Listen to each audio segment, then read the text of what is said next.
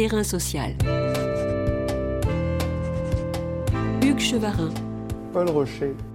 Paul Rocher est économiste, diplômé en sciences politiques de Sciences Po Paris. On lui doit, en 2020, Gazé, mutilé, soumettre, politique de l'arme non létale. Il revient en 2022 avec Que fait la police et comment s'en passer, toujours à la Fabrique Édition. Des Gilets jaunes aux manifestations contre le premier projet de réforme des retraites, on assiste en France, depuis une dizaine d'années, à une recrudescence des violences policières, en particulier lors du premier mandat d'Emmanuel Macron. Ce recours de plus en plus systématique à la violence dite légitime, celle de l'État, ne serait-il qu'un problème de doctrine, de maintien de l'ordre? Toutefois, quelques affaires ont défrayé à juste titre la chronique.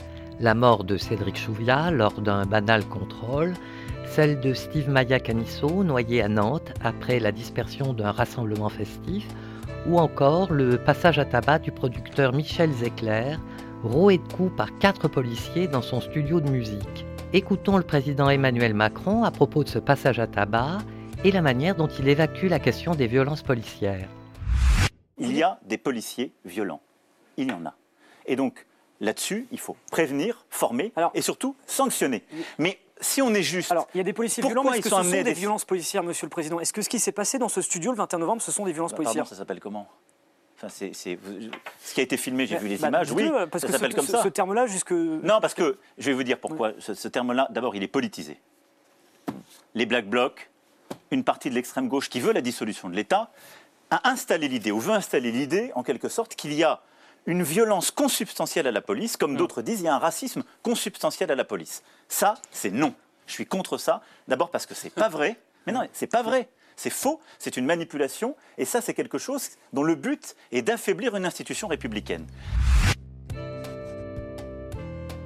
Ces violences policières ne seraient-elles l'œuvre que de quelques brebis galeuses, exonérant au passage le troupeau tout entier, à savoir l'institution elle-même? Et ces cas ne seraient-ils qu'exceptionnels Ou cela ne relève-t-il que du mythe savamment entretenu par cette institution, celui d'une police républicaine et démocratique au service des citoyens, comme le formule le ministre de l'Intérieur Gérald Darmanin. Et le ministre de l'Intérieur, son travail euh, premier, c'est d'être euh, devant les femmes et les hommes qui servent le ministère de l'Intérieur, quand ça va bien et quand ça va moins bien. Mais sans la police républicaine, et elle est profondément républicaine, sans la gendarmerie nationale qui est profondément républicaine, il n'y aurait pas de sécurité pour les plus fragiles d'entre nous. Et mesdames et messieurs les parlementaires, je pense sincèrement, moi qui ai adhéré à un parti politique à l'âge de 16 ans, que le plus beau poste que peut occuper une femme et un homme politique, c'est celui de protéger ceux qui nous protègent, c'est-à-dire protéger les plus faibles. Violence, racisme et sexisme font-ils système dans l'institution police, dont il est urgent d'interroger l'origine historique, le fonctionnement et les véritables buts? La police serait-elle le problème et non la solution?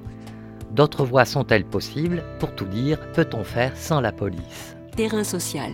Terrain social examine aujourd'hui une institution, la police, et le mythe sur lequel elle repose.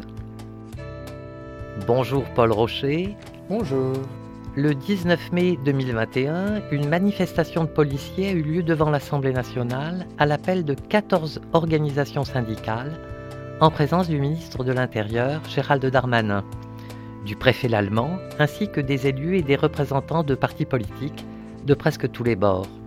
Que sont donc venus signifier ces autorités par leur présence dans cette manifestation? Il me semble qu'on a là une illustration assez manifeste d'un fait qu'on constate plus généralement, à savoir que la police euh, est extrêmement importante pour, euh, pour euh, la reproduction de, de l'ordre établi et que de ce point de vue-là, il y a une sorte de concomitance presque génétique entre ceux qui incarnent politiquement l'État, donc les décideurs politiques, et ceux qui l'incarnent sur le terrain, à savoir les policiers. Donc cette occasion-là, cette, cette mobilisation l'a montré aux, yeux de tout le monde, mais quand on fait des recherches sur la police, c'est euh, une, sorte de, continuité qu'on rencontre de façon permanente. Ont-elles voulu donner des gages à cette institution particulière qu'est la police? Alors, il se trouve que la police s'est effectivement placée au centre du débat public. Elle s'est imposée par les violences euh, policières, par les violences qu'elle a fait subir à une, une, frange de plus en plus importante de la police. Donc, d'une administration supposément neutre, elle est tout d'un coup, enfin ça s'est quand même fait un peu progressivement, elle est passée à une instance qui est considérée comme politisée. Donc c'est devenu, par les actes de la police elle-même, la police est devenue euh, un enjeu politique. Et donc dans ce euh, cadre-là, euh, évidemment, se pose une, série de, de, questions. Tout d'abord, alors évidemment pour, pour les décideurs politiques, il s'agit de renouveler leur soutien aux, aux, policiers, mais du point de vue du débat public plus généralement, euh, les questions sont, sont un peu différentes. On peut s'interroger sur l'explosion des violences policières, on peut s'interroger sur l'explosion du nombre de, de manifestants blessés. Je rappelle juste un petit chiffre. Pour la période qui court de la mobilisation des Gilets jaunes jusqu'au début de la mobilisation contre la réforme des retraites, donc sur la période de, de, un an et demi, grosso modo, on a des chiffres qui montrent que à peu près 25 000 personnes ont été blessées par la police. Et si on inclut les personnes blessées par gaz lacrymogène, le compteur monte à plus de 300 000 euh, manifestants blessés sur une très très courte période. Donc voilà, il me semble, les questions qu'il faudrait poser à la police, mais si les décideurs politiques qui se sont euh, rangés en quelque sorte derrière la police, ils se placent automatiquement dans une position qui ne permet pas d'aborder en réalité l'évolution factuelle qu'on constate et qui devrait interroger et que j'ai essayé d'interroger dans mon livre Que fait la police, tout comme dans le précédent d'ailleurs, dans Gazer, mutiler, soumettre, les violences policières étaient également euh, au centre. Alors, on parle donc de ces violences policières, mais cette explosion a, commencé à partir de, de quel moment? Il est extrêmement difficile de répondre avec exactitude à votre question puisque tout simplement l'État ne produit pas de données sur les violences qu'il fait subir à la population. Partant de là, on peut faire des approximations. Typiquement, je me suis intéressé au nombre de tirs par arme non létale. Donc euh, les balles en caoutchouc, les différents types de grenades. Et là, les chiffres du ministère de, l'Intérieur montrent qu'on a vraiment, au cours de la décennie 2010, une, une, explosion. Typiquement, pour ce qui est des tirs de, de, balles en caoutchouc, en 2009, on avait 40 tirs par an. En 2018, il, il y avait plus de 19 000 tirs. Donc c'est une augmentation extrêmement forte et qui, qui évidemment a entraîné une série de, manifestants blessés. Et pourtant ces chiffres-là sont une sous-estimation typiquement. Selon le ministère de l'Intérieur, selon ces chiffres, en, 2000, en 2016, aucune grenade lacrymogène n'aurait été tirée, ce qui paraît assez surprenant au regard du fait que c'était l'année des, des mobilisations contre la loi travail. Donc il y a ces données-là, mais ensuite, évidemment, les violences policières ne, ne, se déroulent pas seulement dans un contexte de manifestation, elles font partie aussi du quotidien dans les banlieues où elles touchent euh, avant tout la population non blanche et, et pour, pour cette frange-là de, des violences policières, on est assez largement démunis. On sait que euh, régulièrement il y a des, il y a des, des morts, mais à nouveau, c'est seulement, en quelque sorte, la conséquence la plus extrême des violences policières qui ne sont pas seulement euh, mortelles, mais qui peuvent tout simplement blesser, mutiler et causer aussi des conséquences psychologiques euh, permanentes. Nous reviendrons sur ces questions euh, de, des quartiers populaires, mais cette violence est-elle dès l'origine de cette institution qu'est la police? Un examen historique de, de, cette institution permet effectivement de se faire une idée de, comment dire, de la raison d'être de cette institution qu'est la police. Et donc, j'ai procédé précisément à un examen historique et il s'avère que la police, la police moderne, qu'il ne faut pas confondre avec le simple mot police qui existe dans le langage français depuis assez longtemps, mais la police moderne qui est bien différente de ce que quelqu'un de l'ancien régime entendait par exemple par, par, par, ce terme. La police moderne, elle voit le jour dans la deuxième moitié du XIXe siècle et il s'articule en réalité avec la naissance du capitalisme français. Les deux vont de pair et il est d'ailleurs assez intéressant que les historiens de la police nous apprennent que le moment de la formation de la police ne coïncide pas avec une augmentation de la criminalité. Ce n'est donc pas la criminalité qui est à l'origine de cette nouvelle institution. Cette nouvelle institution est beaucoup plus en lien avec le vrai phénomène nouveau de l'époque, à savoir la concentration de masses ouvrières dans de grands lieux de production, à savoir les usines, les entreprises industrielles, qui, qui sont évidemment une des manifestations les plus nettes du capitalisme qui se répand. Et c'est bien précisément pour cette raison-là que dès ses débuts, la police a explicitement ciblé les ouvriers, les a réprimés quand ils revendiquaient.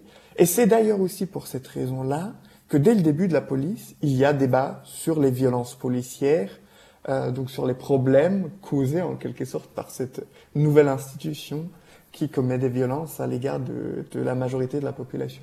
Est-ce que, comme vous le dites dans votre ouvrage, faire la police, c'est toujours faire la police des pauvres Revenir sur euh, les circonstances de naissance de la police permettent de donner une réponse. La réponse est oui. Dès le début, la police cible les salariés, les pauvres. Ensuite, on pourrait dire, mais peut-être que la police a pu changer au cours de son histoire, que en réalité, ou, ou en quelque sorte, sa raison d'être originelle ne se perpétue pas plus tard.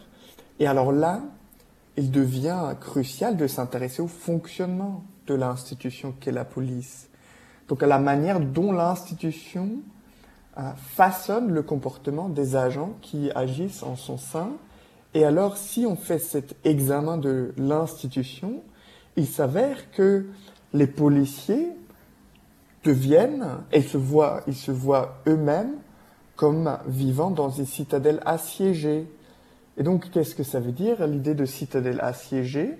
Ça veut dire que les policiers euh, adoptent le point de vue que c'est la population civile qui les assiège, et par conséquent, ils rencontrent cette population au mieux avec méfiance, au pire avec hostilité.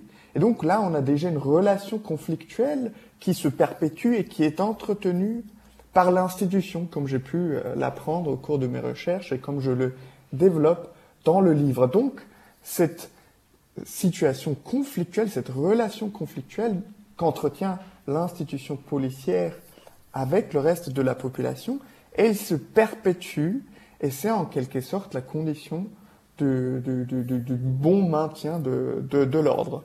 Alors dans votre ouvrage Que fait la police et comment s'en passer, Paul Rocher, vous insistez sur la notion de système, de faire système, violence systémique, racisme systémique, sexisme systémique. Vous dites que la police n'était pas à son origine raciste, mais qu'elle l'est devenue dans le courant des années 20. Dans quelles conditions? Alors j'ai développé à l'instant que la police initialement était formée contre les travailleurs salariés. La question raciale à ce moment-là ne jouait pas vraiment un rôle, en tout cas pas au vu des connaissances euh, historiques dont, je dispose.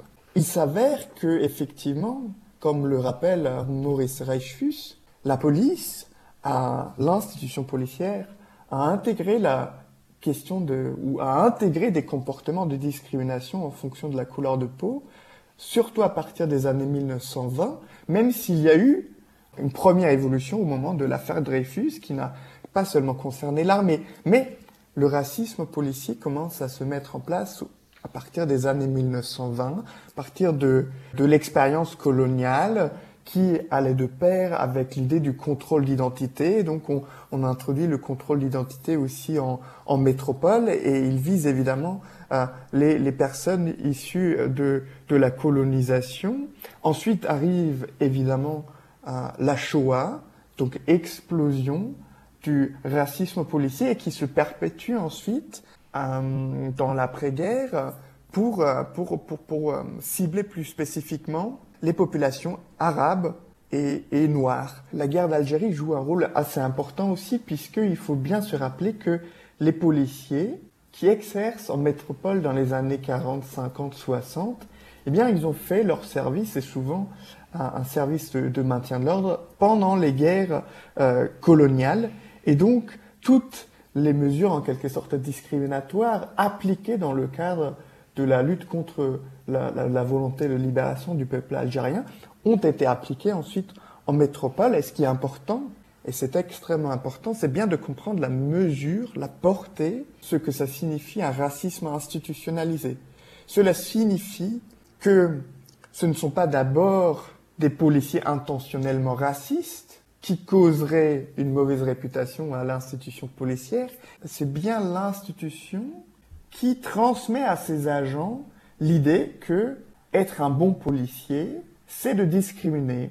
Être un bon policier, c'est de contrôler plus les uns que les autres. Donc, c'est une normalité du fonctionnement de cette institution et qui empêche l'institution de revenir en quelque sorte sur ses comportements, puisque c'est son fonctionnement en tant que tel.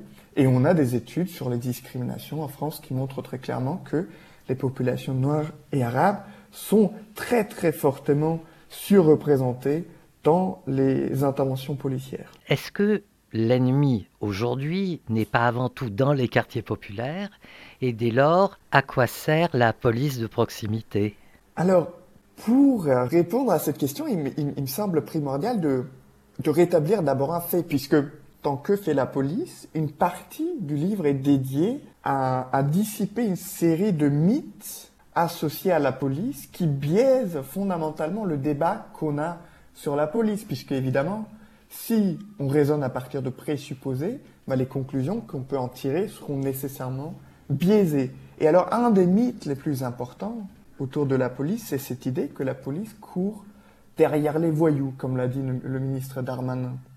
Alors, il s'avère qu'on a quand même une série d'études qui montrent très très clairement que non seulement les policiers en réalité passent extrêmement peu de temps, entre 10 et 1% de leur temps, avec des affaires criminelles, mais surtout que les stratégies policières adoptées ont peu ou pas d'impact sur la criminalité. Donc, gardez à l'esprit que la police, que les policiers ne courent pas derrière les voyous, que la police ne lutte pas contre la criminalité, permet de comprendre en quelque sorte les objectifs de la police. Et donc, il s'avère qu'on a, on a parlé de violence policière, on a parlé de contrôle discriminatoire. On voit très clairement que là, ce sont les masses populaires qui sont ciblées dans leur généralité quand ils revendiquent. Mais il y a un focus, un ciblage encore beaucoup plus intense contre les classes populaires quand elles sont pas blanches. Donc ça, c'est très clair, oui.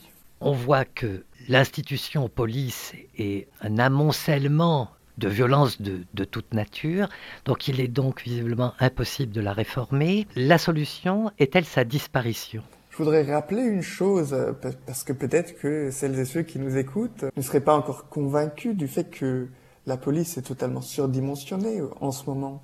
On entend souvent qu'elle manquerait de moyens, mais en réalité, quand on revient un peu sur les dépenses publiques en faveur de la police, il s'avère que la police a bénéficié au cours des, des 30 dernières années d'une augmentation très très nette de l'ordre de 35% de son budget, alors que, premièrement, la criminalité n'a pas augmenté et que, deuxièmement, de toute façon, la police ne lutte pas contre la criminalité. Donc on a là un premier élément qui, évidemment, conduit au constat que la police est totalement surdimensionnée et que, de ce point de vue-là, réduire les moyens de la police serait en quelque sorte une, une, une mesure de, de, bonne gestion des, des, des, dépenses publiques. Mais en réalité, il me semble effectivement qu'on peut aller plus loin.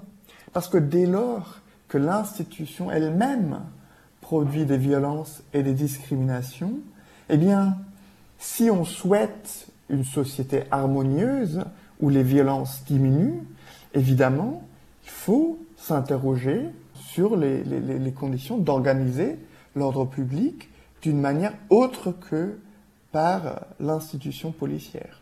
Donc je sais que vous proposez dans votre ouvrage euh, deux exemples euh, où euh, les sociétés ont pu faire sans la police, c'est le cas sud-africain et l'autre le cas nord-irlandais. Mais je remarque que le cas nord-irlandais et sud-africain se sont développés en situation de colonialité. Est-ce qu'on pourrait faire un parallèle, je vous le propose, entre ces situations, les quartiers populaires sur le territoire national? Vous avez tout à fait raison de souligner cette spécificité, mais dès lors que la raison d'être de l'institution policière cible l'intégralité ou l'immense majorité de la population, mais en réalité cet intérêt objectif de dépasser la police peut être partagé très très largement. Ensuite, j'évoque ces deux exemples historiques, même si ce sont des exemples plutôt récents du XXe siècle, non pas pour dire que euh, il faut faire comme ça, que, que, que là serait la recette parfaite à appliquer. Le propos est beaucoup plus modeste. Il vise plutôt à tirer des renseignements sur la manière dont on peut organiser la gestion de l'ordre public sans reproduire les travers de la police. Et donc là, euh, plusieurs choses me semblent intéressantes, mais ce sont uniquement des pistes qui ont vocation à être discutées et débattues. Premièrement, le lien organique entre la population locale et celles et ceux en charge de la gestion ou celles et ceux en charge de l'ordre. Et donc là, on est très loin de la police de proximité telle qu'elle est souvent euh, proposée en France, puisque la police de proximité, elle vise l'appropriation des connaissances et des liens à l'échelle locale à des fins répressive, ce qui n'est pas du tout la même chose que d'avoir des hommes et des femmes en charge de, de l'ordre public qui essayent de, de, venir en aide, évidemment, aux, victimes tout d'abord, mais qui s'interrogent aussi sur les conditions de possibilité des actes déviants et qui, euh, à partir de là, s'inscrivent aussi dans une démarche qui vise à dépasser les, les, origines et, et, qui ne se contente pas de, de punir en quelque sorte. Un deuxième trait qui me semble intéressant, c'est l'idée de rotation, qui consiste à dire que, contrairement à la police moderne, qui repose sur des policiers de métier, eh, eh bien, la gestion de l'ordre sans police repose sur une rotation où la gestion de l'ordre est uniquement une fonction qu'on remplit pendant un certain temps et puis on redevient en quelque sorte membre normal de la société civile, ce qui a pour effet notamment de couper court à toute tentative d'entretenir l'impunité qui fait enfin, qui est quand même un, constat largement partagé aujourd'hui et qui, fait obstacle à la justice euh, que, que, revendiquent les, victimes de violences policières. Donc il y a des, pistes qu'on peut évoquer et qui me semblent généralisables, mais évidemment ce n'est pas, ce n'est pas une recette magique applicable du jour au lendemain. Merci Paul Rocher. Je rappelle que vous êtes économiste, diplômé en sciences politiques de Sciences Po Paris. Vous publiez à la Fabrique Édition Que fait la police et comment s'en passer? Terrain social. Tous les podcasts du chantier sont à retrouver sur lechantier.radio et sur les plateformes d'écoute.